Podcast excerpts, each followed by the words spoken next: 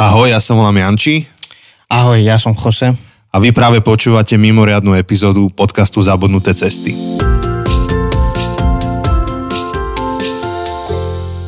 Priatelia, ak nás sledujete, tak viete, že momentálne máme rozpracovanú sériu na niekoľko týždňov, sériu s našim hostom Janom Markošom, kde rozprávame o jeho knihe Bližšie k sebe a zaoberáme sa témou tej druhej stránky života, ktorá nie je úplne merateľná a vedecky vysvetliteľná.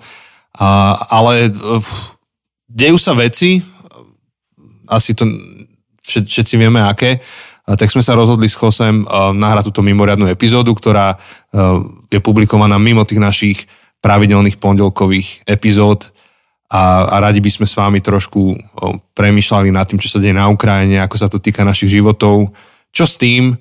A samozrejme, ako vždy, budeme na to pozerať z nášho pohľadu ako kresťanov, kazateľov. Ale ak aj ty toto počúvaš, nie si veriaci, alebo sa nehlásiš k nejakému konkrétnemu náboženstvu, tak te chceme povzbudiť, zostať s nami, počúvať to a veríme, že z toho niečo načerpáš. Mm-hmm. Takže teraz je len pár dní potom, myslím, že je to 6. deň, odkedy začala vojna, nahrávame 1. marca, 24. štvrtok ráno bol útok na Ukrajine a odtedy žijeme ako keby v inom, v novom svete, na ktorý nie sme zvyknutí, na ktorý možno, ale pravdepodobne ani nie sme pripravení a ktorý prináša úplne nové výzvy, úplne nové otázky, ktorým sme doteraz nečelili. Uh-huh. Tak je to taký možno stále taký zvláštny pocit. Keď rozmýšľam 2 roky dozadu, ako začala korona, tak zo začiatku tiež sme boli v tom takí stratení a zrazu bolo to niečo úplne nové. A po nejakom čase už teraz, akože korona je také, že všetci vieme, ako to funguje vo vodzovkách. Uh-huh. A všetci sme na to zvyknutí, všetci vieme asi približne, čo to znamená, že je tu medzi nami korona. Ja už som o štvrtku aj zabudol, čo sú to testy a rúška normálne. Áno, áno. Ja pozerám tie denníky, si čítam každý deň a vždy som prvé klikol, že koronavírus, tá rubrika. Na tej minúte. Ja som na to neklikol o štvrtku asi. Som zabudol, že existuje tá rubrika. Hneď vedľa príbudla, že Ukrajina, tak... Áno. Takže v takomto svete žijeme úplne novej situácii a zároveň nie je to úplne nová. Vojna, to nie je nový jav, to nie je novinka, je to len novinka pre nás. Áno. Vždy vojny boli, len ako si pre nás tu na Slovensku, v Európe, tak boli kdesi ďaleko, boli to... úplne v nejakej ďalekom území, či už to bolo Irak, Afganistán, Sýria.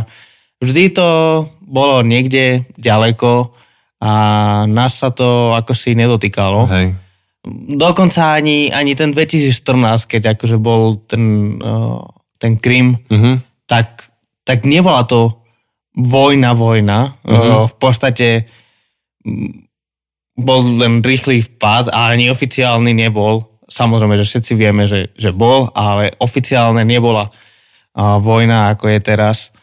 Takže vždy to bolo niečo, čo sa dialo kdesi inde, kdesi ďaleko, ale zrazu máme to kúsok od nás. Áno. A v tom je to nové. V tom je to nové. A preto sa chceme o tom rozprávať aj dnes. Nemáme tu nejaké veľké, akože, nie že múdrosti, ale proste nechceme to až tak mudrovať. Skôr chceme asi nahlas premýšľať, že ako to my sami prežívame a k záveru epizódy by sme si dali aj nejaké tipy, že čo s tým ďalej. A možno ešte taký disclaimer úvodom, že už vôbec nechceme riešiť akože politický rozmer toho celého. To nie je našou úlohou. Toto nebudeme riešiť, budeme riešiť to, že čo my s tým, tak ako ľudia, ako kresťania, ale ako človek, ako ľudia uprostred sveta, ktorý je mimoriadne zložitý. A akože úvodom by sme mohli hovoriť trošku o emóciách. Mm-hmm. To je asi prvá otázka, ktorú sa pýtam skoro každého, s kým sa stretnem tieto dni, že ako to prežívaš? Aká je tvoja emócia? tak neviem, akú ty máš emóciu z toho, alebo akú si mal v tých začiatkoch? Asi pre mňa ako jedna z prvých vecí bolo až také, že neuveriteľné, že pamätám si, ako som ten štvrtok šel do práce a sme sa rozprávali. Ja som to, ešte úplne som bol asi som bol v tom denial, ako sa hovorí pri neviem, ako by som to... Keď si to nechceš pripustiť, alebo keď to popieraš. Proste, že... A nie, že by som popieral, že vojna, ale proste, že ako keby som nevedel spracovať, že teda čo to znamená a som to nevedel pochopiť. Akože jednoducho som nevedel pochopiť, že toto je niečo, čo sa deje naozaj. A potom asi jeden z kľúčových momentov bolo práve ten večer, keď som potom po robote prišiel domov a keď už potom aj sme išli spať, sme si išli ľahnúť. A som mal takú potrebu sa modliť a na jednej strane takú vďačnosť to vo mne vzbudilo, že nikdy som, viem, že to znie hrozné, ale vždy som bral ako samozrejme, že mám kde spať, že mám čo jesť, že mám kde bývať, že nemusím sa obávať o moju bezpečnosť, o môj zajtrajšok. A zrazu proste som si uvedomil, že ja to stále mám, ale že nedaleko sú tu ľudia, ktorí to nemajú. A nepoznám strašne veľa Ukrajincov, ale poznám zo pár Ukrajincov a mám zo pár kamarátov Ukrajincov a som si uvedomil, že pre nich to už nie je. Že keď už to bol ten Irák, Afganistan, Sýria, tak stále to bolo v podstate, to sú ľudia, ktorí sú tak ďaleko a keďže nepoznám ani jedného človeka z Iraku alebo tak nevieš úplne tak súcitiť. Ale zrazu, keď som si predstavil, že ten môj kamarát, Volodia, Natáša a rôzni ďalší kamaráti, ktorí sú na Ukrajine momentálne, a som si predstavil, že oni teraz žijú v strachu. Tak to na mňa tak veľmi silno to lahlo. A potom druhá vec, aj keď začali potom všetky tie správy o tom, že aj idú narukovať, že muži od 18 nemôžu opustiť krajinu, tak v podstate sme si aj doma s ľudskou predstavili, že pravdepodobne tu nedaleko nás je nejaká rodinka, ktorá možno tiež sú v 32. týždni tehotenstva, v 33. týždni. Veľmi sa tešia, že v apríli budú mať dieťa. Veľmi sa tešia na toho chlapčeka či devčinu a možno teraz sú na úteku. Keď si predstavujem, že s mojou ľudskou by sme museli utiecť. A si predstavujem, že pre niekoho to nie je predstava, ale je to realita, alebo že táto jedna rodinka tak je rozdelená a ten muž akurát dostal kalašníkov do rúk a tá žena možno čaká vo výšnom Nemecku. Tak to je... Pre mňa je to veľmi silné. Hoci na Ukrajine ho ani nie, že dostal, ale si ho vypýtal. To je zaujímavé tam. No hej, niektorí si to vypýtali, ale niektorí si to nevypýtali. Tak každopádne, bez ohľadu na to, či si to vypýtal alebo nie, tak nemal možnosť byť so svojou rodinou a možno nebude mať možnosť sa vrátiť ku svojej rodine. Hej. Takže akými slovami by si to zhrnul alebo popísal tie svoje emócie? Asi to prvé bolo také úplne prekvapenie. Absolútne nečakané.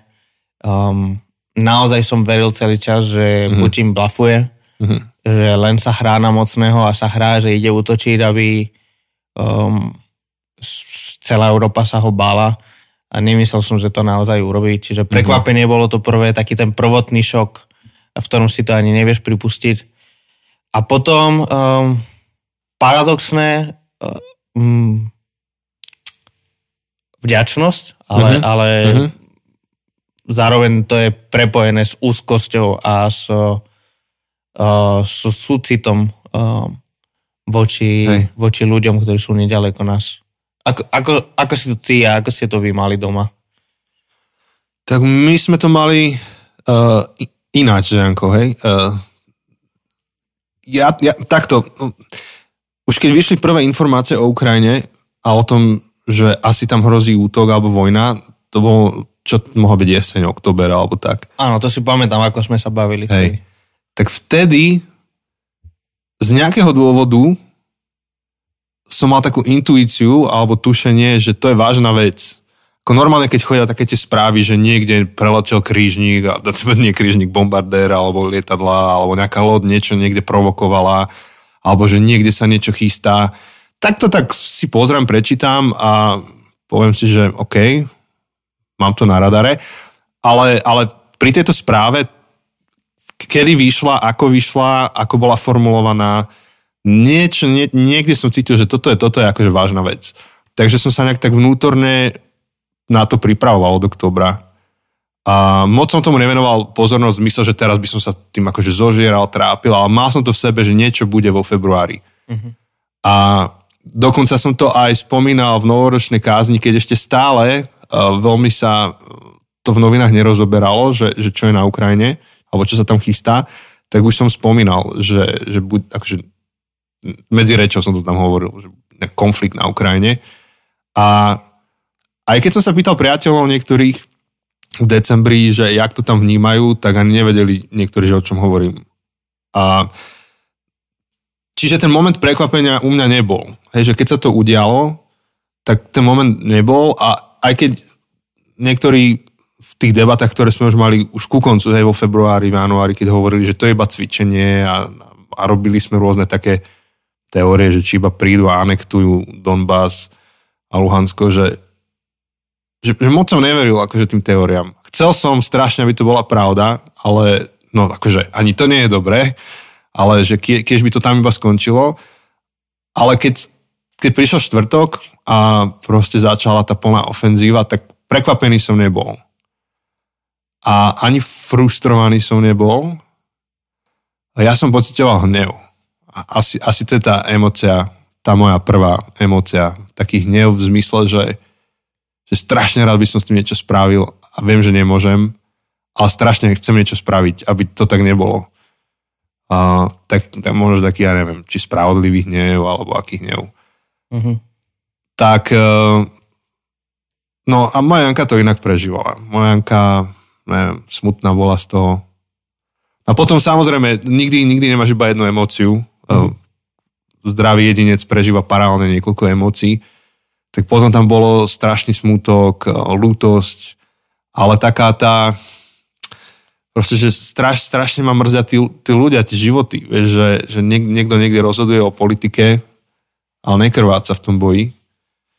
A potom ľudia, ako si spomínal, že ktorí majú sny, ktorí proste zarábajú, živia rodinu, plánujú rodinu, doštudovali práve, alebo neviem, chystali sa na niečo pekné, tak zrazu zažívajú úplne nočné mori. Mm-hmm. Tak to bol taký smutok. Takže asi takéto emócie. Ako to u vás prežívali, alebo ako ste sa rozprávali o tom s deťmi? No, to bolo, vždy som sa ich spýtal, že či sa v škole o tom rozprávali. Lebo my doma to nemáme, akože doma to u nás nemajú v telke, hej, že nebolo by to tak, že teraz beží non-stop televízia, vidíš tam vybuchovať veci a deti to vidia. Doma to iba čítame s Jankou a rozprávame sa o tom. Takže som čakal, že čo príde zo školy a každý deň som sa ich pýtal. A nič. Akože veľmi to neprežívali. Tak potom sme sa my o tom s nimi rozprávali trošku, ale sme im to nejak tak dávkovali, že toto sa tam deje. A je to trochu akože zložité v tom, že už napríklad Edko, on má 9 rokov, tak on veľmi vnímal... Aj keď si pripomínam akože vpád ruských vojsk do Československa v auguste a jeho zaujíma akože tá tematika z nejakého dôvodu, tanky a tak ďalej, tak vždy som sa mu snažil vysvetľovať a oddelovať to, že ruská politika je jedna vec, ale ruský národ je druhá vec a že ľudí treba akože oddeliť od politiky a že nemôžeme povedať, že tí zlí Rusi alebo čo, že OK, prišli sem, ale máme radi Rusov. Tak toto mu, vieš, vysvetľujem stále. Teraz toto, keď sa udialo, tak znova sa to akože veľmi ťažko vysvetľuje, že počúvaj, ale akože dejú sa tam strašne zlé veci na Ukrajine, ale Rusov, ľudí nemôžeme na nich škaredo hovoriť. No ale akože nemali z toho nejaké že stavy. Skôr sme sa spolu s nimi modlili za Ukrajinu, ďakovali sme za to, že my zatiaľ sa máme dobre. A sme sa rozprávali, že asi ako by to vyzeralo, keby sme mali niečo podobné tu a že ako by sme vedeli pomôcť. Tak skôr tak sme sa snažili tým našim deckám ukázať ten dlhý pohľad. A ešte k tomu sa dnes dostaneme, ale snažili sme sa im ukázať tú perspektívu dlhšiu, že toto bude niečo, čo bude trvať dlho, to není iba týždňová záležitosť a budeme potrebovať sa postarať o tých ľudí, ktorí sem prídu, byť im priateľmi, akože keď budú utekať z Ukrajiny. A modliť sa za nich, postarať sa o nich, možno, že im dať nejaké naše veci, sa obmedziť, tak skôr takto. Ale pravidelne sa ich pýtam, že či sa niečoho boja, alebo tak zatiaľ to nejak nevnímajú veľmi. Mhm. Čiže v škole sa o tom nerozprávali?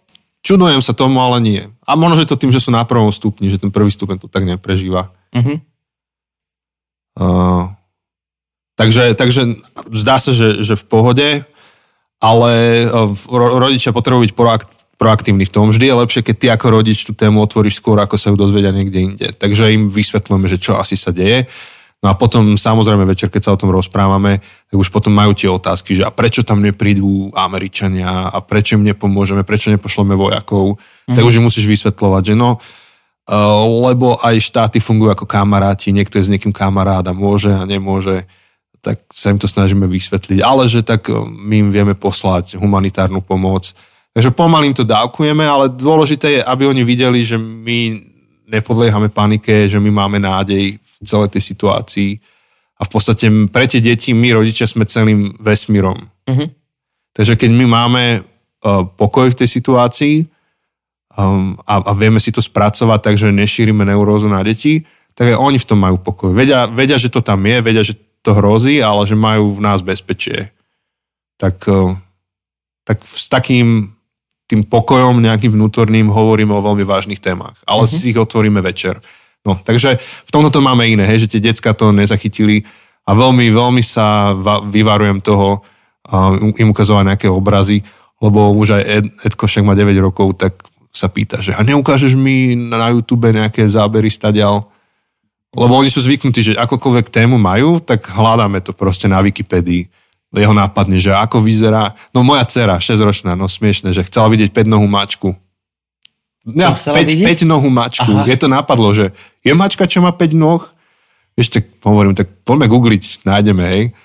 No a Edko, máte svoje, že ako funguje ponorka, no tak ideme na YouTube a pozeráme ponorky. Tak prvé, čo teraz, máme nejaké akože videá stadiaľ, tak veľmi akože...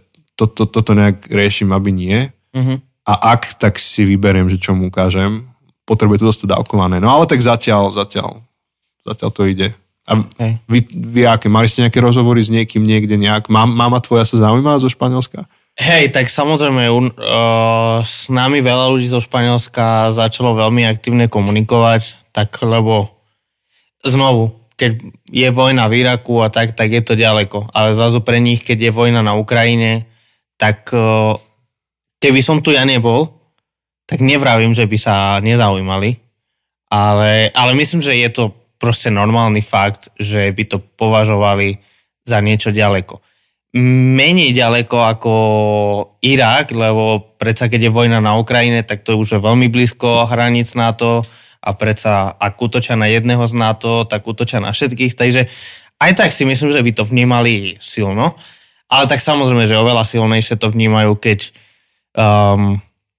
jednoducho som tu ja. Čiže ja som za posledný, proste od toho štvrtka, tak som veľa telefonoval so všetkými z rodiny a veľmi často dostávam správy, že ako sa máme, že ako sa držíme aj akože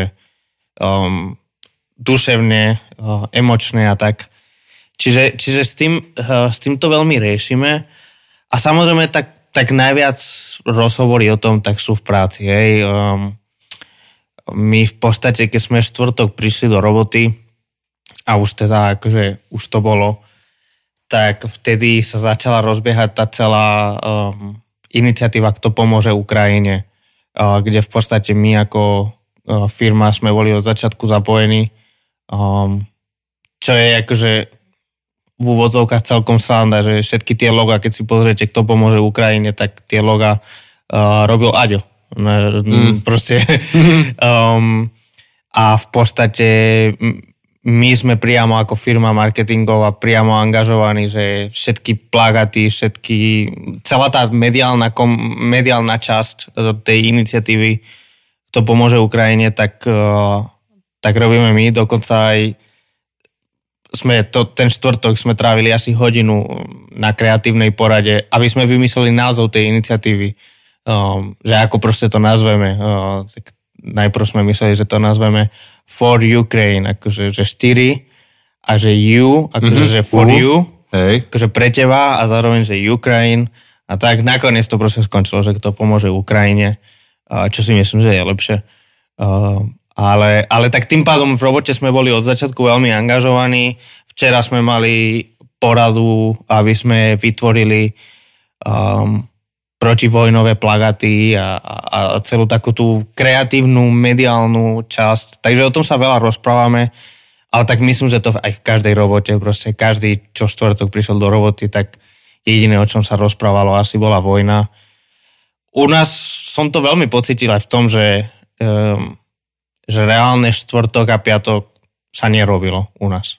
A čo tým chcem povedať?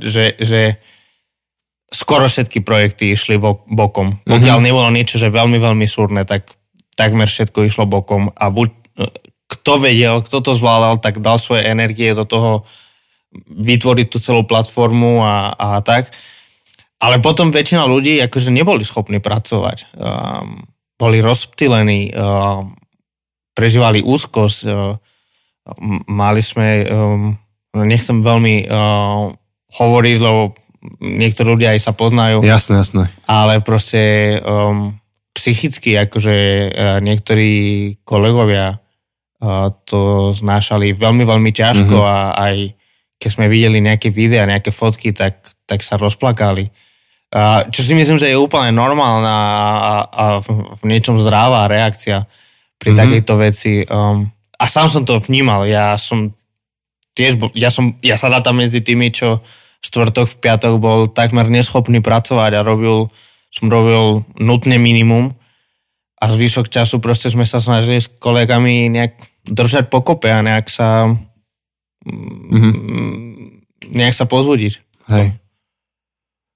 Áno. Akože mne bolo tiež do plaču tie prvé 2 dni veľmi. A ešte sa mi to skombinovalo s tým, že stará mama zomrela, tá 100-ročná moja. Práve ten štvrtok, keď bola invázia. Čo je super, že nemusela zažiť ďalšiu takýto konflikt v Európe. Prežila si dosť. Toto presne, keď štvrtok mi tvoj oco písal, že zomrela a tak samozrejme hneď som písal ľudské a jedna z prvých vecí, čo sme si povedali, že aspoň si nemusí akože toto. Lebo tak ona aj zažila nielen, že vojnu, akože druhú svetovú, ale ešte aj ten 68. Proste, všetko zažila, no. Že viem si predstaviť, že pre ňu počuť, že Rusi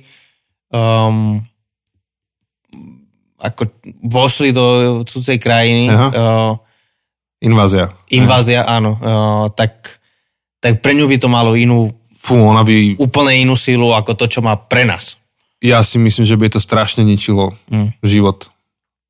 No ale tak to je akože to taká iná téma. Môžeme sa potom ešte niekedy vrátiť, aj ako prebehol pohreb. A to bolo pekné. Určite. No ale tie emócie sú. No a ľudia opisujú, ktorých som sa pýtal, niektorí hovorili o frustrácii. Proste, že sú frustrovaní z toho, že nevieš mať pokoj na tomto svete. Pozeral som na Twitteri, tuším, jeden chlapík, čo ušiel z Ruska do Európy ešte kedysi, išiel za robotou, tak normálne akože pláče a hovorí do toho videa, že kam má ešte ísť na tomto svete, že odišiel z Ruska, aby mohol proste žiť iný typ života, jemu nevyhovuje tá politika Putinova a že tu si ho nájde. Že kam má ešte ísť. Takže je to frustrácia, že čo, bezmocnosť, niektorí zažívajú obrovský strach. Takže je to celá paleta tých emócií. A vlastne ono je dobré, že tie emócie máme. No, preto sme začali na úvod hovoriť o tých emóciách, lebo nie sú vedľajšie. Nie je to tak, že proste zmuž sa, schop sa, nerež emócie. Nie je to tak. Emócie nie sú zlé a dokonca sa ich nemusíme ani zláknuť. Možno, že niekto by mohol mať pocit, že kokšo, však si kresťan, no tak máš byť so všetkým vyrovnaný, zmierený, však Pán Boh je nad tým hotovo. Nie je to tak. Keď pozeráš biblické postavy alebo v Bibliu, keď čítáš cez tú prízmu emócií, tak aj Boží ľudia prežívali celú paletu emócií. Boh stvoril emócie, stvoril nás ako emočné bytosti. A vlastne my sme tomu venovali celú jednu sériu s Chosem. To bolo 2 roky dozadu, či rok dozadu, už neviem. No to bolo práve počas korony. Takže 2 roky dozadu. Áno, to bolo začiatok 2020. Ja mne už sa to úplne plete. Lebo práve tie prvé epizódy koronové, to ešte sme pridali do série emócie. Aha, vidíš, tak si zapamätám. A tie emócie sú veľmi dôležité a sú v podstate neutrálne. Akože mať emóciu nie je ani dobré, ani zlé. Akože naopak, akože keby človek nemal emócie, asi je to čudné. Hnev, frustrácia, dokonca strach. Keď to príde ako emócia, tak niektorí to prirovnávajú, že to je ako kontrolka, ktorá ti svieti na palubovej doske v aute. To, že ti zasvieti kontrolka, že už nemáš palivo, tá kontrolka je neutrálna. To nie je ani dobré, ani zlé. Keby ti nefungovala, je to zlé. To iba znamená, že došlo ti palivo.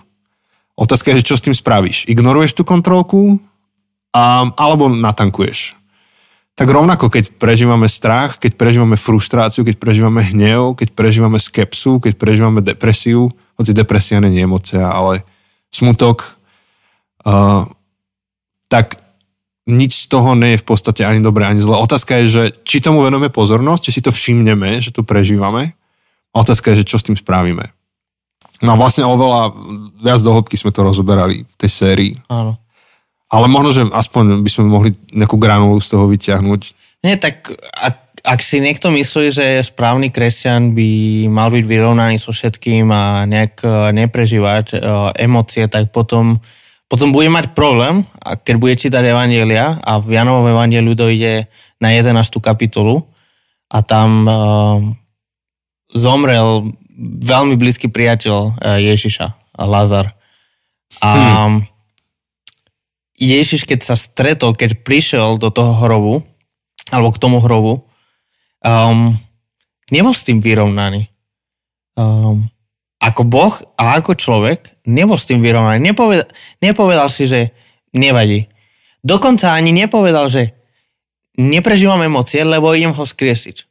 Takže nerobte si starosti, akože chápem, že vy plačete, lebo neviete, ale ja viem, čo sa stane a nemusíte plakať. On vedel, čo sa stane. On bol pripravený urobiť zázrak, vzkriesiť ho. Napriek tomu Ježiš plakal. Tvárou tvár katastrofickej udalosti plakal. Neostal ľahostajný. Hey. Neostal chladný, bez emócií. Čiže ak si myslíš, že emócie nepatria do života kresťana, tak potom budeš mať veľký problém pri čítaní Biblie a pri Ježišovi. Ono, tá vyrovnanosť, o ktorej si hovoril, tak ja ju chápem ako dynamickú vec. Že byť vyrovnaný emočne, to je ako udržať balans na skateboarde. Proste tým robíš také mikropohyby neustále. Ťa to nahne doľava, tak ty to kompenzuješ doprava. Keď ťa to nahne doprava, kompenzuješ to doľava. Z diaľky to pôsobí, že ty si frajer, proste stojíš tam ako skala, ale ty nestojíš ako skala. Keby si išiel na skateboard, čo som ja neviem skateboardovať, viem snowboardovať, ale neviem skateboardovať. Ja keď idem na skateboard, mi to vyletí spod nôh, proste ich zakopnem za hlavu a som na zemi. Ale ten, kto vie robiť všetky tie backflipy a proste frčí na tom, tak to je človek, ktorý neustále balancuje, neustále robí mikropohyby. A ja tak rozumiem emóciám, že byť emočne vyrovnaný znamená robiť neustále mikrodynamiku, nejakú rovnováhu tých emócií. Čiže príde pocit strachu. Nazvime to pocit. Príde pocit strachu. Otázka je, nahnem sa doľava alebo doprava. Bude ma ten strach paralyzovať a nahnem sa na tú stranu, kde ma to akože zdevastuje, zničí a už sa nepohnem. Alebo naopak nahnem sa doprava a nájdem pevný bod vo svojom živote. Bude ma to viesť k tomu, že nájdem pevný bod vo svojom živote. A v tomto zmysle je to dar. A to, že dokážem prežiť strach. Pretože v tvárov tvár hrozbe ma ten strach môže viesť k tomu, aby som našiel pevný bod svojho života. Pre mňa kresťana to je Boh, ktorý, verím, že zvrchovaný nad všetkým, či samostatná téma, do ktorej nejdeme teraz. Rovnako hnev. Keď pocítim hnev vo svojom živote, bude ma to viesť na jednu stranu k cynizmu, k zatrpknutosti, k frustrácii až depresii, alebo na druhú stranu, to budem vnímať ako dar od Boha, ktorý ma v tváru v tvár zlu, ma hnev vedie k tomu, že zakročím voči zlu. A keď hovoríme o Bohu, že sa hnevá, tak častokrát si premietame skrze ten hnev do Boha takú tú ľudskú, ten ľudský zlozvyk, taký ten agresívny hnev, kde hnevam sa, lebo ťa nemám rád proste, alebo niekedy sa Boh hnevá, tak vidíme Boha, ktorý sa hnevá nad nespravodlivosťou. My chceme, aby sa Boh hneval nad nespravodlivosťou. My chceme, aby bol Boh nahnevaný na to, že v Charkove raketa zbombardovala dneska administratívnu budovu. To je hnev, ktorý my chceme mať. Ale to je hnev, ktorý ťa vedie k akcii, aby si niečo urobil pozitívnu zmenu. Takže čo spravíš s tebou hnev? Takže to je tá otázka, že čo s nami tie emócie urobia. A ak chceme byť emočne vyrovnaní, iba to znamená vedieť rozpoznať, že akú emóciu prežívam a Božím spôsobom tú emóciu spracovať a učiť sa to. Takže to je aj moja, asi aj naša výzva. Vypočujte si sériu, ktorú sme venovali emóciám a možno, že tam sa dá odraziť a začať. Áno. A možno potrebujem si predefinovať, čo znamená práva vyrovnanosť. Že byť vyrovnaný neznamená neprežívať emócie, ale byť vyrovnaný je byť schopný robiť tie mikropohyby, ktoré nás vyrovnávajú doslova. Na tom skateboarde tak sa nakloníš doľava, doprava a potrebuješ sa vyrovnať, aby si išiel ďalej. A vyrovnanosť nie je nepohyblivosť. To je rovnako, ako keď máš nejaké drevo a ak je veľmi tvrdé, tak keď to uhneš, akože ohneš tým, tak zlomíš ho. Nemá elasticitu. Áno, ale keď je skôr nejaký pružnejší materiál, nejaký, ako tento, to máme nejaký steblo. Áno. Čiže to nie je zdrevnatené, ale je to je steblo, alebo ak by som to nazval, nejaký kvet. A keď to ohneš, tak ono je to pružné. Teraz keď to zlomíš. No to by bolo veľmi blbé. Nám to dajú po ušoch, lebo sme v kancelárii. Áno. Ale že v tom je tá vyrovnanosť. Nie v tom, že sa nepohneš a že nič s tebou nepohne, ale že si schopný svojimi emóciami hýbať a nenecháš sa nimi ovládať, ale vieš pohnúť a vieš ich použiť, aby si išiel tým správnym smerom, aby si išiel tam, kde chceš ísť. Áno. Takže tá elasticita, možno, že neviem, po A, po B, po C, môžeme dať. Po A to znamená, že všímaj si emócie, ktoré máš. Po B, buď o nich otvorený a maj komunitu, kde ich môžeš zdieľať. Môže to byť tvoj najbližší človek. My to zdieľame aj v rámci cirkevnej komunity, rozprávame sa o našich pocitoch a emóciách. A po C, hľadaj teda riešenie. A pre mňa alfa a omega, kde začíname Božie slovo. Ale patrí tam aj celá ďalšia rada, možno, že životnej múdrosti alebo skúseností, svedectiev, know-how, ktoré ti pomôže to správne uchopiť, že čo s tým ďalej. A keď už spomíname to Božie slovo, tak mohli by sme možno, že José povedať pár nejakých takých veršov, ktoré k nám prehovárajú tieto dni. Akože celú Bibliu by sme tu mohli vyťahnuť a byť tu 5 hodín a hovoriť o téme strachu a ohrozenia a hrozby a že čo kresťan s tým. Ktoré sú nejaké také verše, texty, ktoré ti prichádzajú tieto dni na mysel? Tak akože rozmýšľam, že či začať tým, čo mne prichádzajú na mysel. Alebo tými mojimi, hej? Tým, ktoré... No, ešte aj to. Alebo že či začať tým, čo iní ľudia zdieľajú a čo všetko sa ku mne dostáva. Tak začni, ako uznáš za vhodné. Dáme si teraz také kolo tých veršov a v kľude začneme nejakými mýtmi alebo... Hej, možno to je jedno z tých nebezpečenstiev, ktorým podľa mňa treba sa vyvarovať. A to sú znovu, vrátime sa v podstate na tie naše koronové epizódy, kedy sme reagovali na isté zneužívania alebo zlé užívania niektorých biblických textov. Vtedy to boli texty, ktoré hovorili v podstate o tom, že teda korona sa nás nedotkne, čo teda sme ukázali, prečo tie texty vôbec nehovoria o tom. No a teraz samozrejme, prakticky ako pri každej vojne, tak sa šíria zas apokalyptické správy, že toto je koniec sveta. A podľa tak toho, ten už nastal 2 roky dozadu, nie? Pri covide to už bol koniec sveta. To bol začiatok. Janči, ty si to nevykladal správne. Aha. To bol len začiatok a toto pokračuje. Toto je nový začiatok. No asi, hej. Už asi 2000. No a že v podstate podľa toho, na ktorej strane si, tak ten alebo henten je Antikristus a toto všetko. A v podstate jeden z mnohých textov, ktorý sa... vykladajú, tak je z Evanjelia podľa Marka a je celá tá 13. kapitola, tak je v podstate jeden taký dlhý úsek, ktorý samozrejme nebudem čítať celý, ale často ľudia si myslia, že to je úsek o konci sveta. Mm-hmm. A konkrétne je tam jeden text, jeden verš, ktorý sa teraz často vyťahuje, je to 7. verš a že tam Ježiš hovorí svojim učeníkom, že keď budete počuť správy o vojnách a chýry o bojoch, nelakajte sa, to sa musí stať, ale to ešte nie je koniec. A teda tuto hovoria, že no vidíte, tuto máme nielen, že správy o vojnách, ale ešte sme mali aj všetky tie chýry, však v podstate dlho sa o tom hovorilo, počuli sme o tom, a to znamená, že je koniec sveta a buď Putin je Antikristus, alebo proste Zelenský, alebo Biden, alebo proste NATO, EU, akokoľvek si to chceš vykladať. Ne?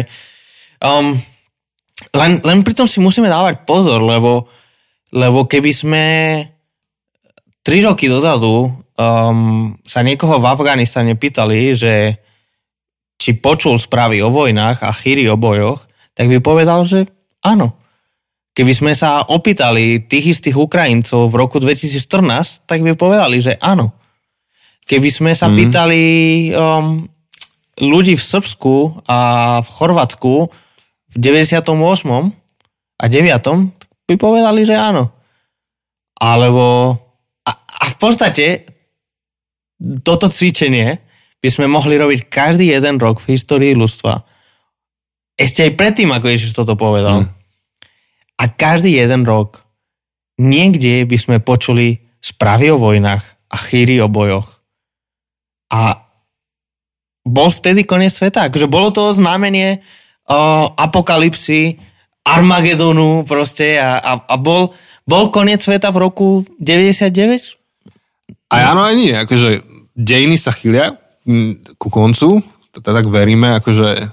ale už to je 2000 rokov, tak. Áno, presne. Žijeme v posledných časoch. Áno, v podstate posledné časy začali Ježišovou smrťou a vzkriesením.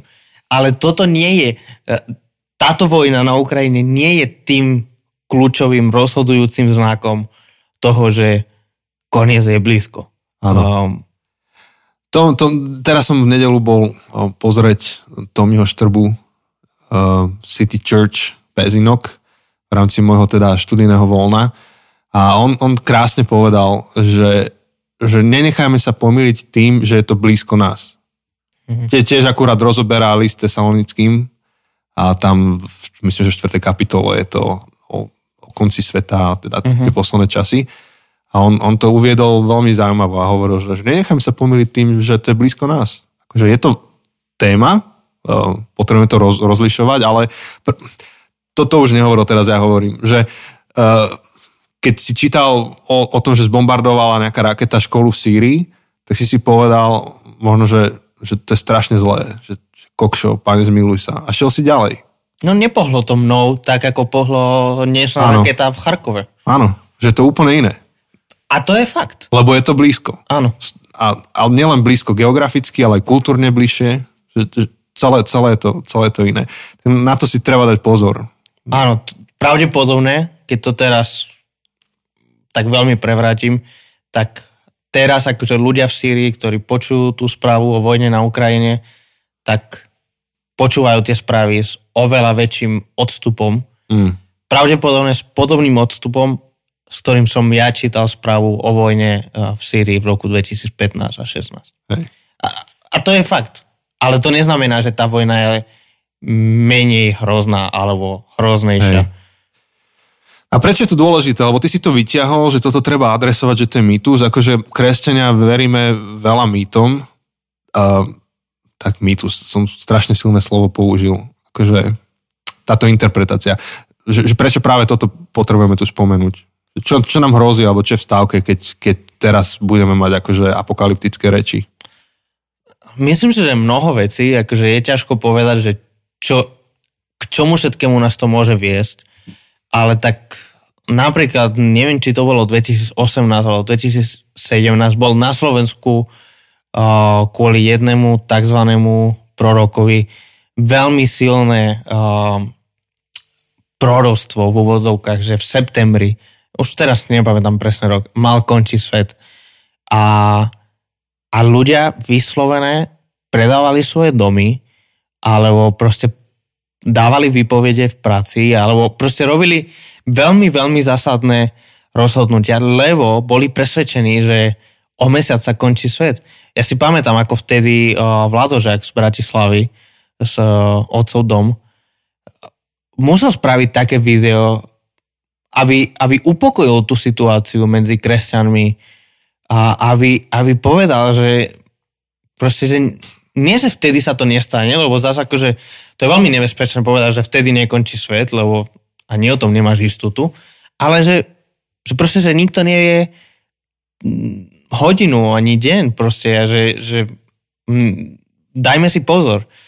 Tak asi jedno z takých prvých najväčších rizik je, že budeme tu robiť blbé rozhodnutia, akože zlé rozhodnutia, pretože uveríme príbehu, ktorý je falošný. Mm-hmm.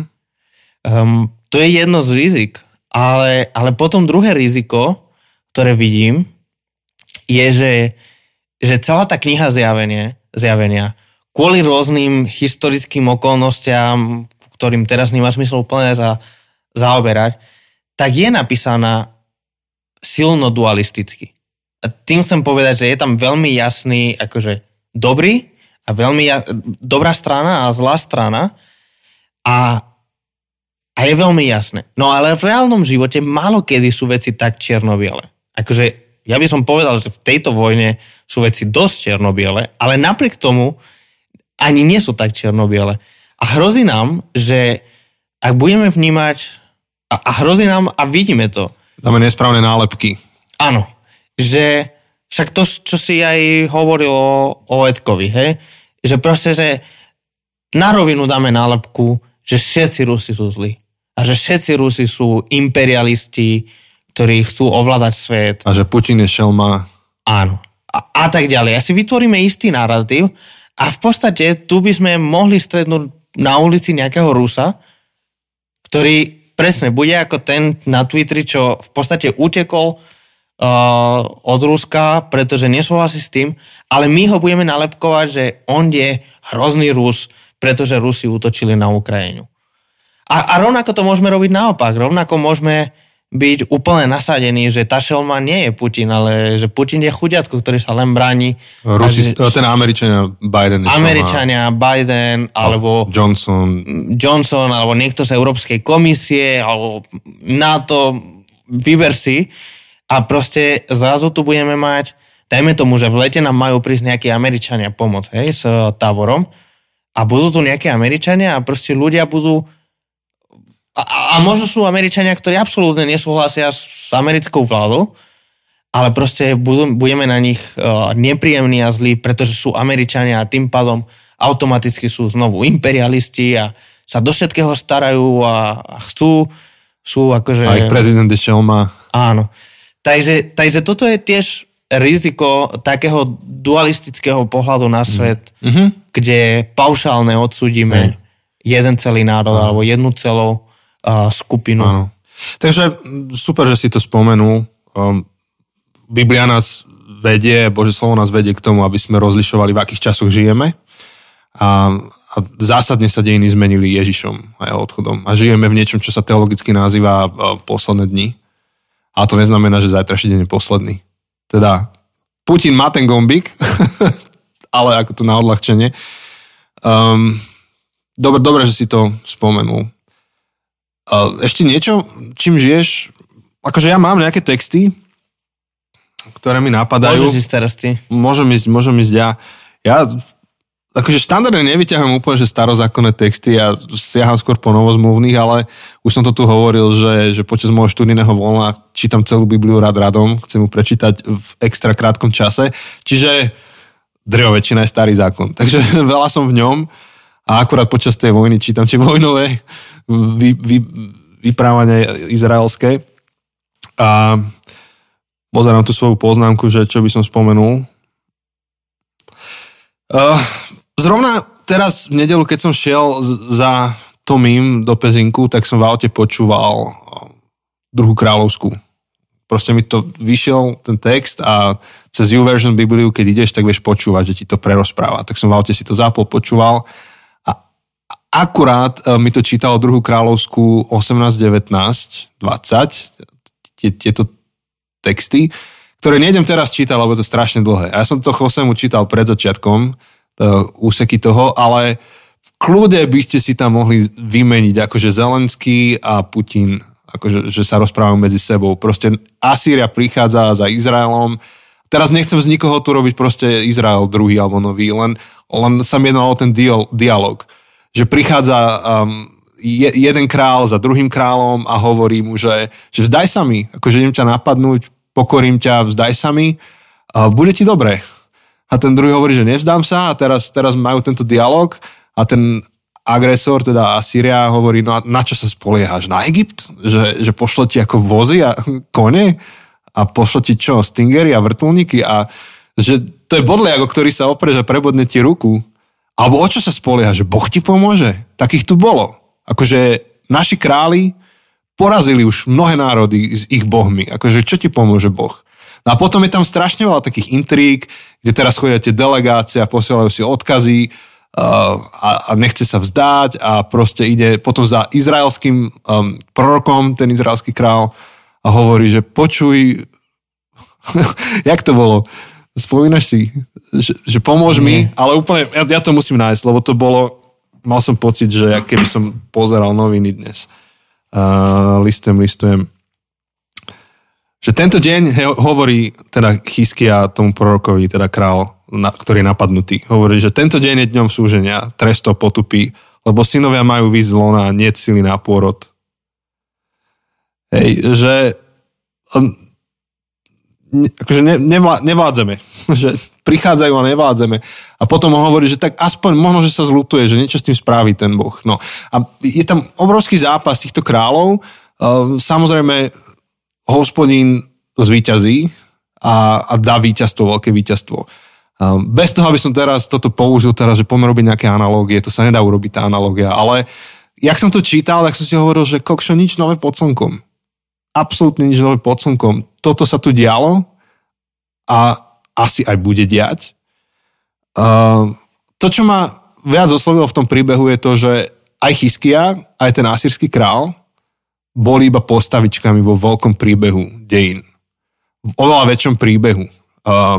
Medzi dobrom a zlom. Ktorý sa deje aj dnes. To, akože napokon to není až tak o tom, že Putin, Biden, králi prídu, králi odídu, ale toto väčšie nápätie, boj dobrá a zlá, boj Boha a diabla, keď to pomenujeme po kresťansky, tak to tu pretrvá. A v podstate tá výzva aj v tej druhej kráľovskej bola veľmi jednoduchá, že stojí na strane dobrá, stojí na strane Boha, na tej správnej strane. Takže v tomto zmysle aj teraz to je iba konkrétny prejav a zhmotnenie duchovnej vojny, ktorej sme súčasťou a potrebujeme bojovať za stranu dobrá. A keď som teda v tom starom zákone, tak vytiahnem ďalší starozákonný text a sme sa aj s Joseom rozprávali, že treba dať disclaimer, že oni sa veľmi rýchlo tie texty zneužijú na takú veľmi militantnú teológiu a to vôbec nie je môjim cieľom. Ale niekde, myslím, že to bola Sudcov, kniha Sudcov v 3. kapitole, tam Boh má taký plán s jednou generáciou Božieho ľudu. Majú tam tiež nejaké vojnové konflikty a hovorí, že chcem totiž, aby pokolenia Izraelitov poznali mňa a naučili sa bojovať tí, čo bojovať nevedeli. Ja to tak chápem, že je to aj pozbudenie pre mňa naučiť sa postaviť za veci, ktoré mi boli dané. Ja žijem v krajine, kde som si slobodu vybojovať nemusel.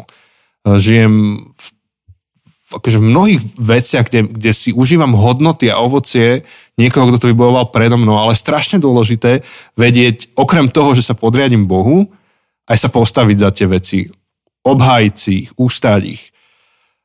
Takže to sa mi s tým nejak spája. A ešte tretia vec, teda zo Starého zákona, to je Daniel.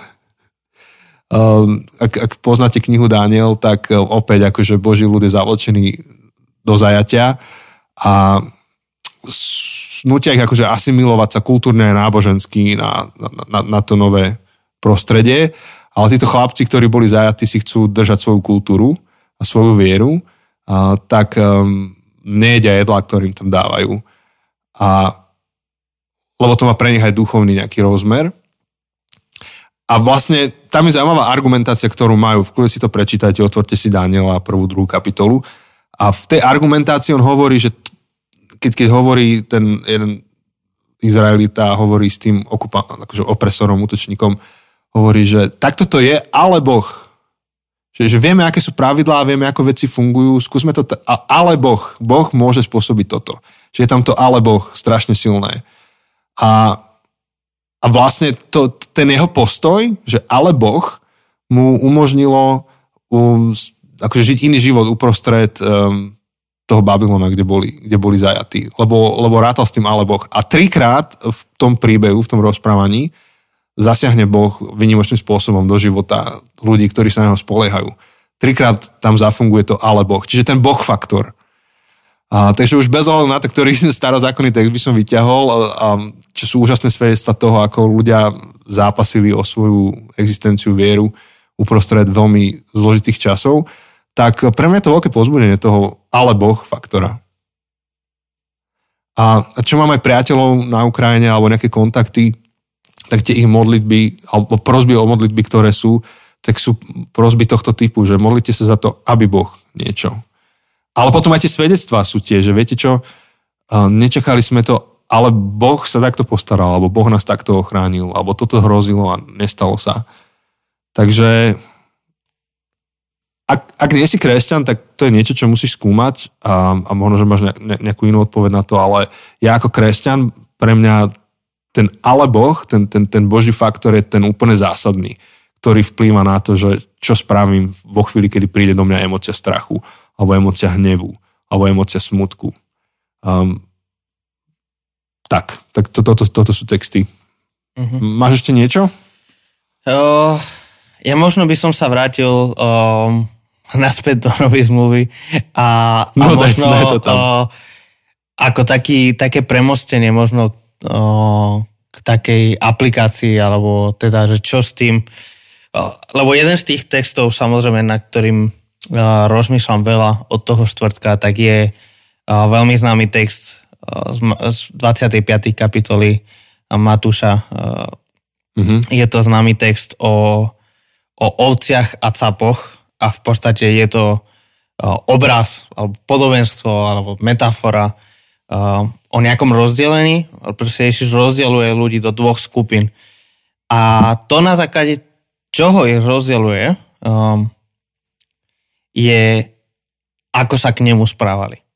A hovorí, že tým, ktorí, akože jednej skupine, ktorých nazýva, že ovce, ale to je v podstate len metaforický obraz, tak hovorí, poďte, zaujímite kráľovstvo, ktoré je vám pripravené, lebo som bol hladný a dali ste mi jesť.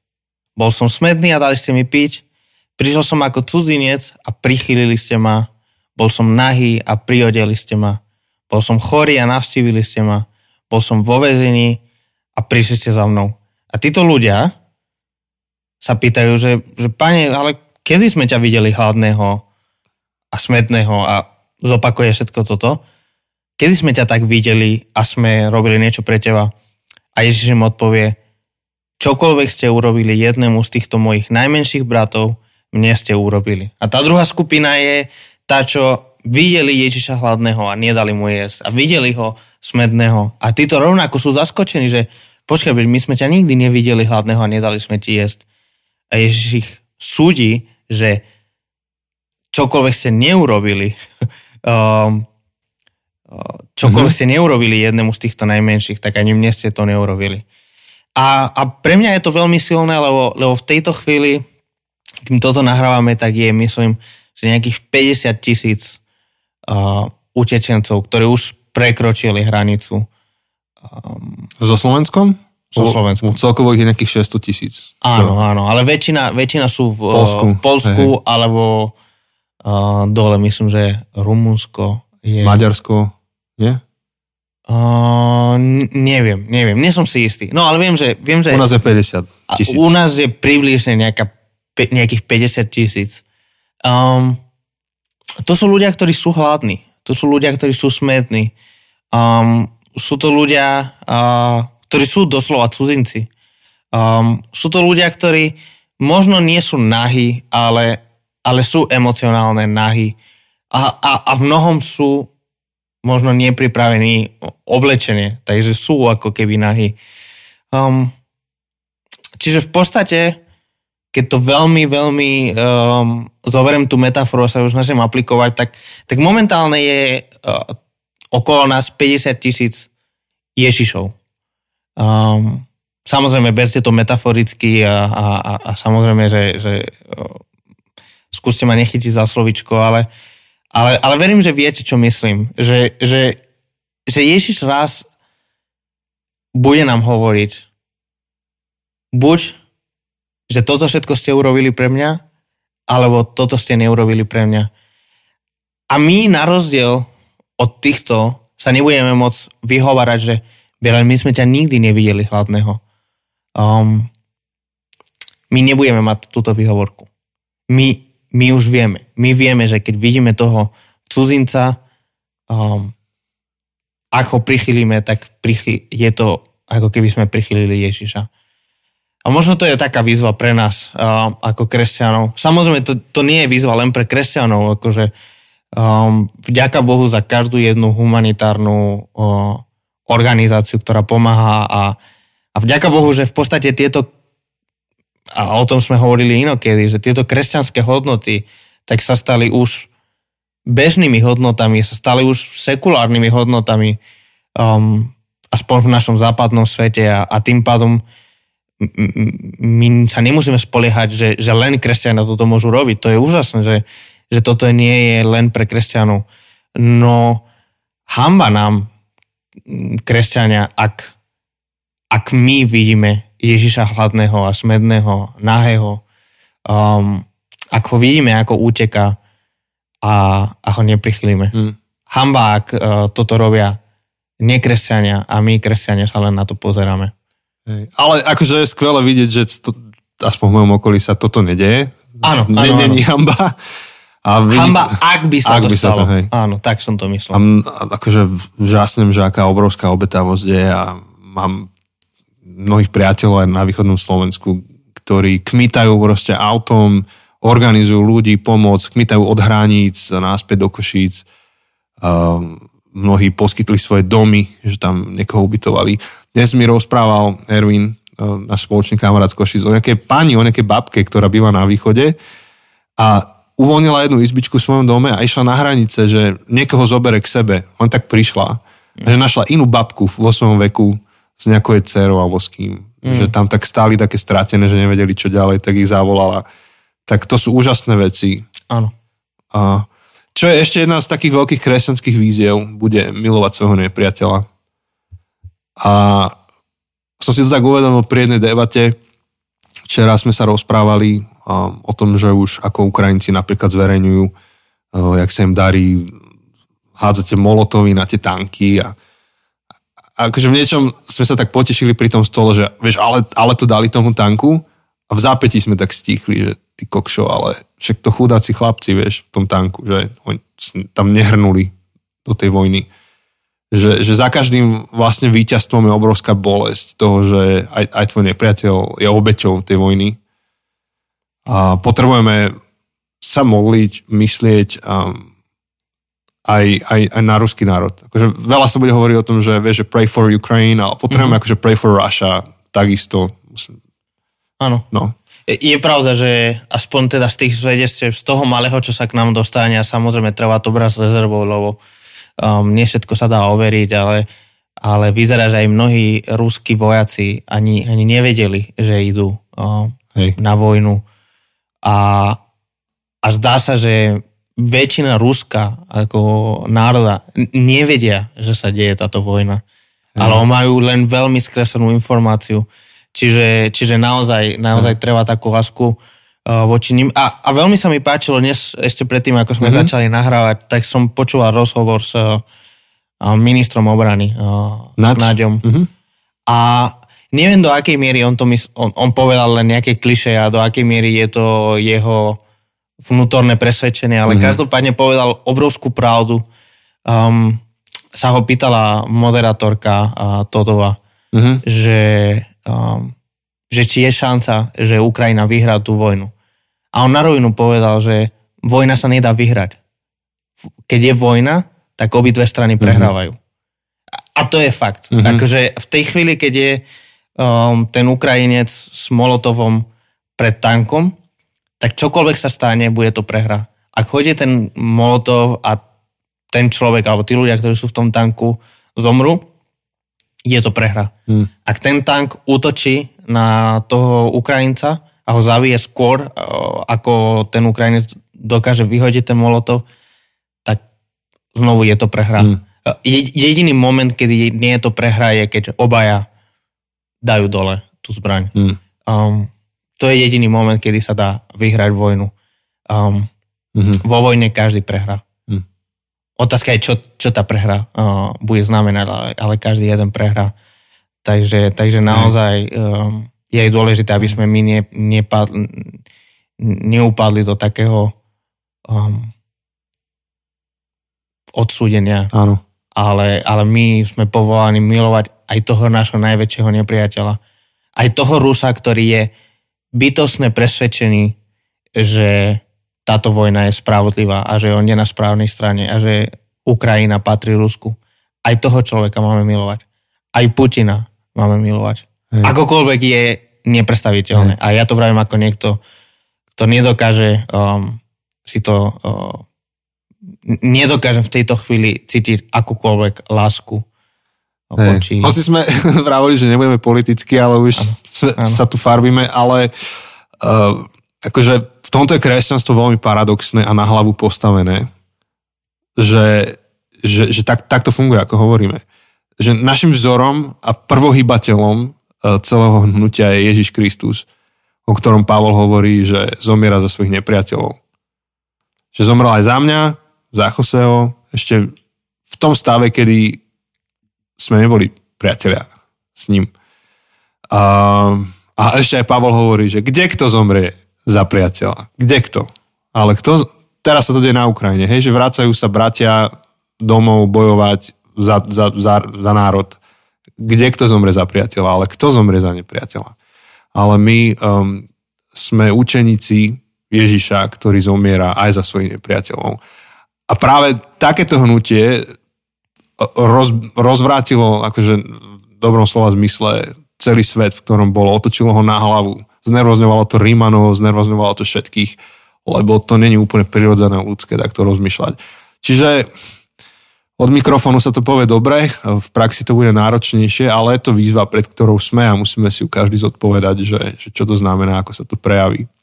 A možno, že ešte v rámci takého toho duchovného premyšľania mne opäť akože vyvstávajú také slova a výzva Edwina Friedmana, čo bol židovský rábin ordinovaný.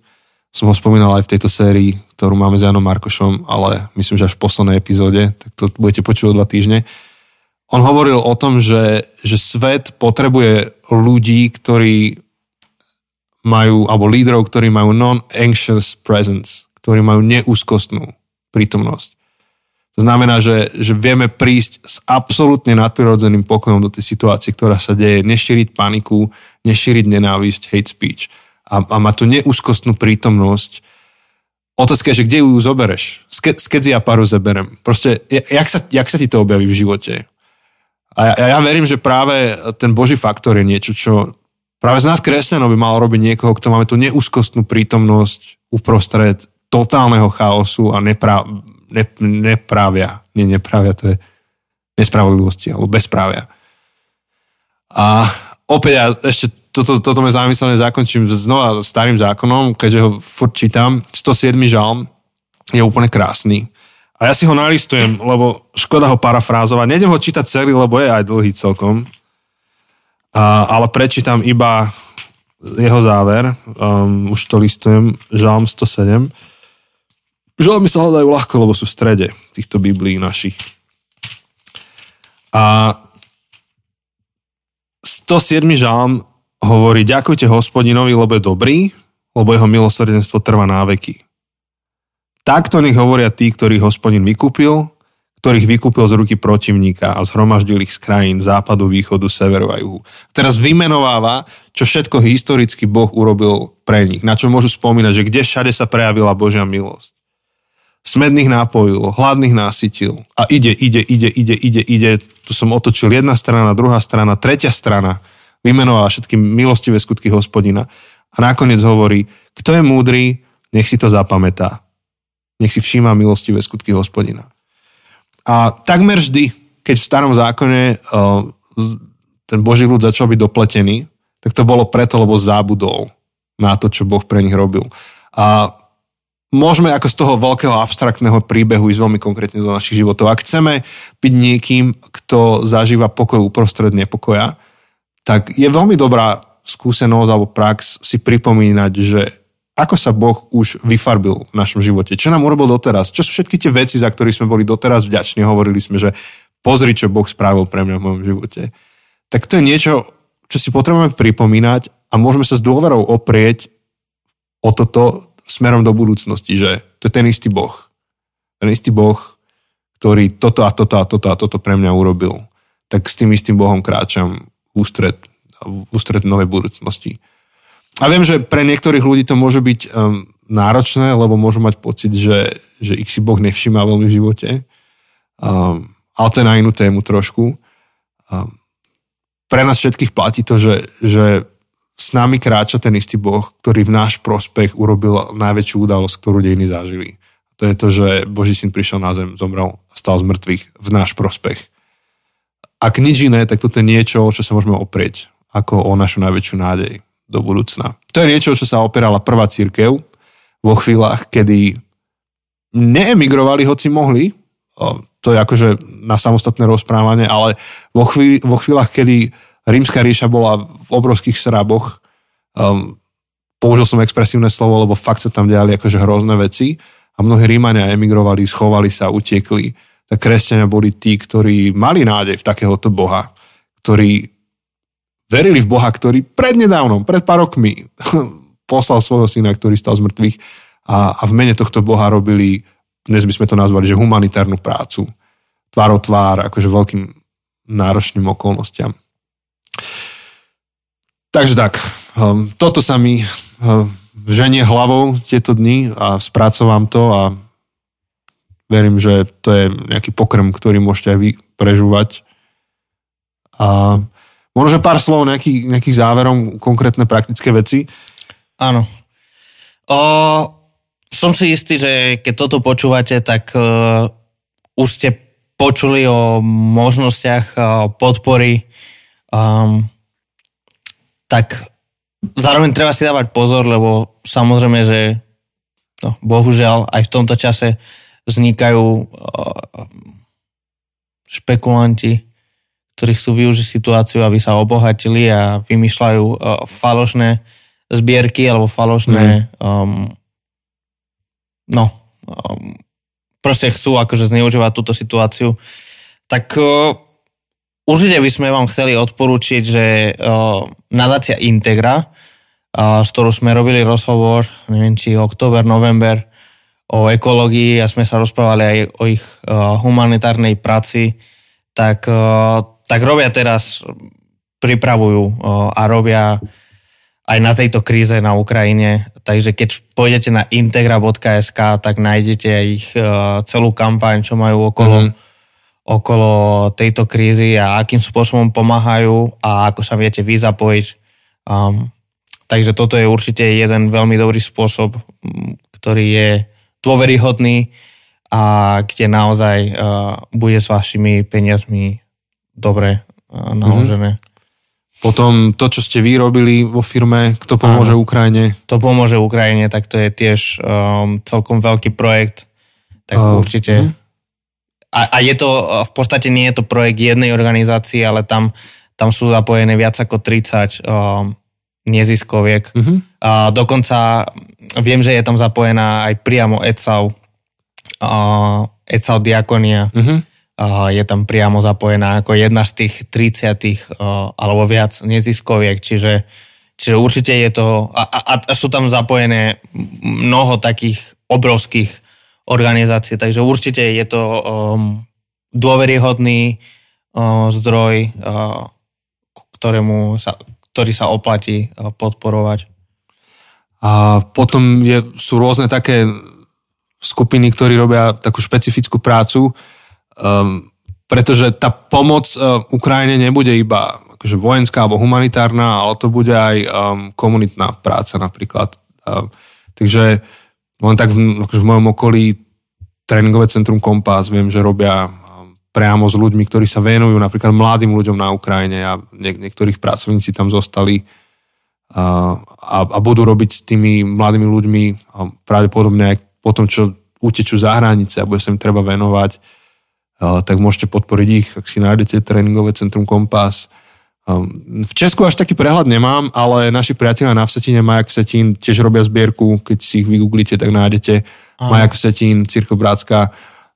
Tam priamo na Vsetíne sú nejaké ukrajinské komunity, ktoré sú súčasťou Majaku a oni majú zase priateľov a rodiny doma. Takže viem, že na Veľkej Lhote, čo je súčasťou toho networku, tak nie som dostával v rámci ich správ od staršovstva, tak oni v tej modlitevni majú celkom veľmi dobré také ubytovacie zariadenie, tak ubytovali tam už zo pár rodín, niektorí odchádzajú, niektorí sa vrátia.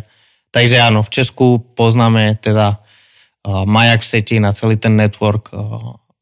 Veľmi sú priamo angažovaní, lebo priamo pracujú s ukrajinskou komunitou. Áno.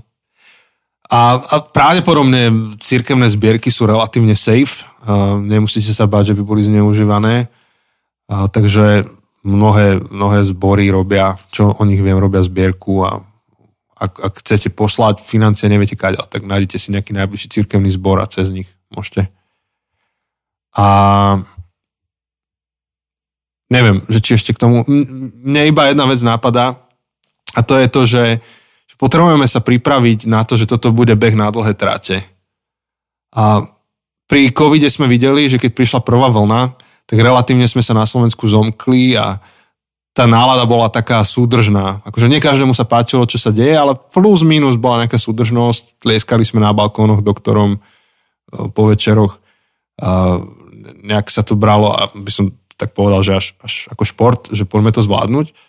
Už tá druhá vlna nebola v takej nálade a tá tretia už vôbec nie. A medzi tým nastal taký v podstate rozklad morálky.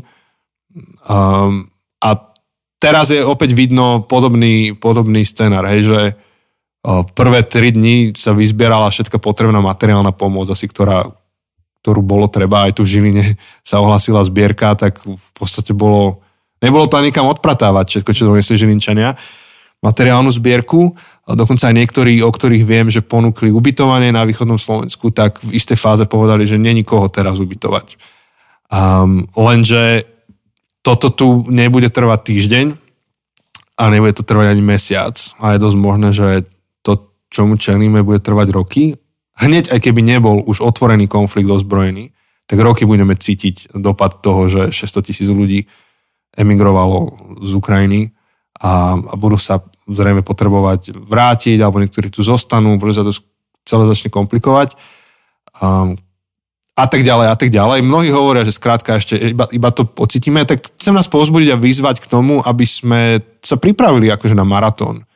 Keď bežíme maratón, tak nevystrieľame sa hneď úplne, akože nevyčerpáme prvé kilometre, nastavíme si to tempo aj mentálne, že dobre, toto bude môj životný štýl, že budem mať otvorené srdce, budem pripravený sa obmedziť a najbližšie roky možno v prospech ľudí na Ukrajine, alebo nielen ich, ale všetkých, ktorých sa to dotýka nejakým spôsobom.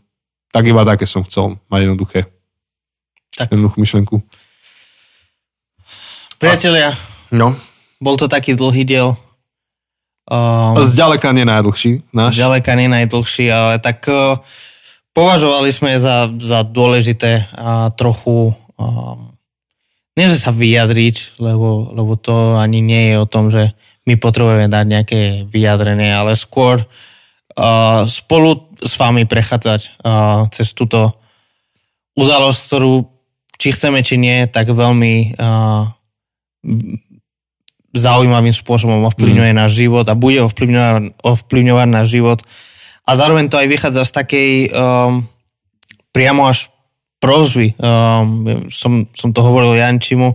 Sice už sme to mali naplánovaný, že toto ideme nahrávať narýchlo, ale priamo včera pri telefonáte, pri jednom telefonáte o tejto kríze, tak sa ma pýtali, že či nejdeme my ako Zabudnuté cesty nahrávať a trochu robiť osvetu a trochu pozbudiť ľudí.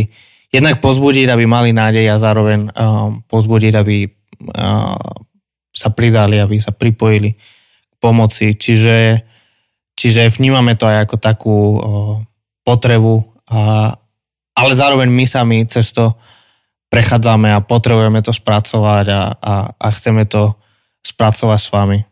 Áno. Takže ak máte vy akékoľvek postrehy alebo myšlienky, alebo ak by ste chceli aj akokoľvek sa do toho zapojiť a len potrebujete nejakú pomoc, tak môžete sa nám ozvať a veľmi radi vás nasmerujeme kamkoľvek bude potrebné. Mhm. Alebo ak chcete teda niečo s nami zdieľať, tak samozrejme viete, ako to môžete robiť, či už Facebook, Instagram, e-mail. Budeme veľmi radi, keď budeme počuť aj, ako vy prežívate toto obdobie, ako sa vás to týka. Prípadne, ak máte nejaké príbehy a čo ste zažili, tak určite sú to zaujímavé a povzbudivé príbehy, ktoré môžeme zdieľať. Hej. Neviem, či chceš ty ešte, Janči. Hej, že tak vidíte, že my toto sme nemali nejak super dopredu pripravené, skôr sme tak spontánne sadli a hovoríme s vami o tom, ako to vidíme a cítime teraz, takže je možné, že sa takto rovnako objavíme aj o týždeň, alebo neviem, podľa potreby a ako José povedal, že budeme rádi počuť aj od vás. Nejaké dlhé titulky asi nedáme dnes, ale stále platí to, že ak chcete podporiť to, čo robíme aj my, tak môžete tak urobiť cez buď Patreon, alebo tým, že a Patreon je teda spôsob, ako nás podporiť finančne, alebo môžete to urobiť tým, že šírite dobrú správu o tomto podcaste a všetky informácie nájdete na našom webe zabudnutecesty.sk. Ďakujeme už tým, ktorí nás teraz podporujete a pozbudzujete a hovoríte ďalším o tom, čo robíme, alebo nám dávate feedback, alebo nám pošlete nejakú konkrétnu finančnú podporu, vďaka ktorej môžeme toto celé prevádzkovať. Takže sme v tom spolu. A veríme, že to, o čom sme dnes hovorili, že aspoň nejak trošku pozitívne ovplyvne vaše životy a cez vás životy ľudí vo vašom okolí. Či už tom blízkom, alebo tom širšom. Tak s takouto prosbou a prianím sa s vami lúčime a snad sa počujeme čoskoro. Ahoj. Majte sa.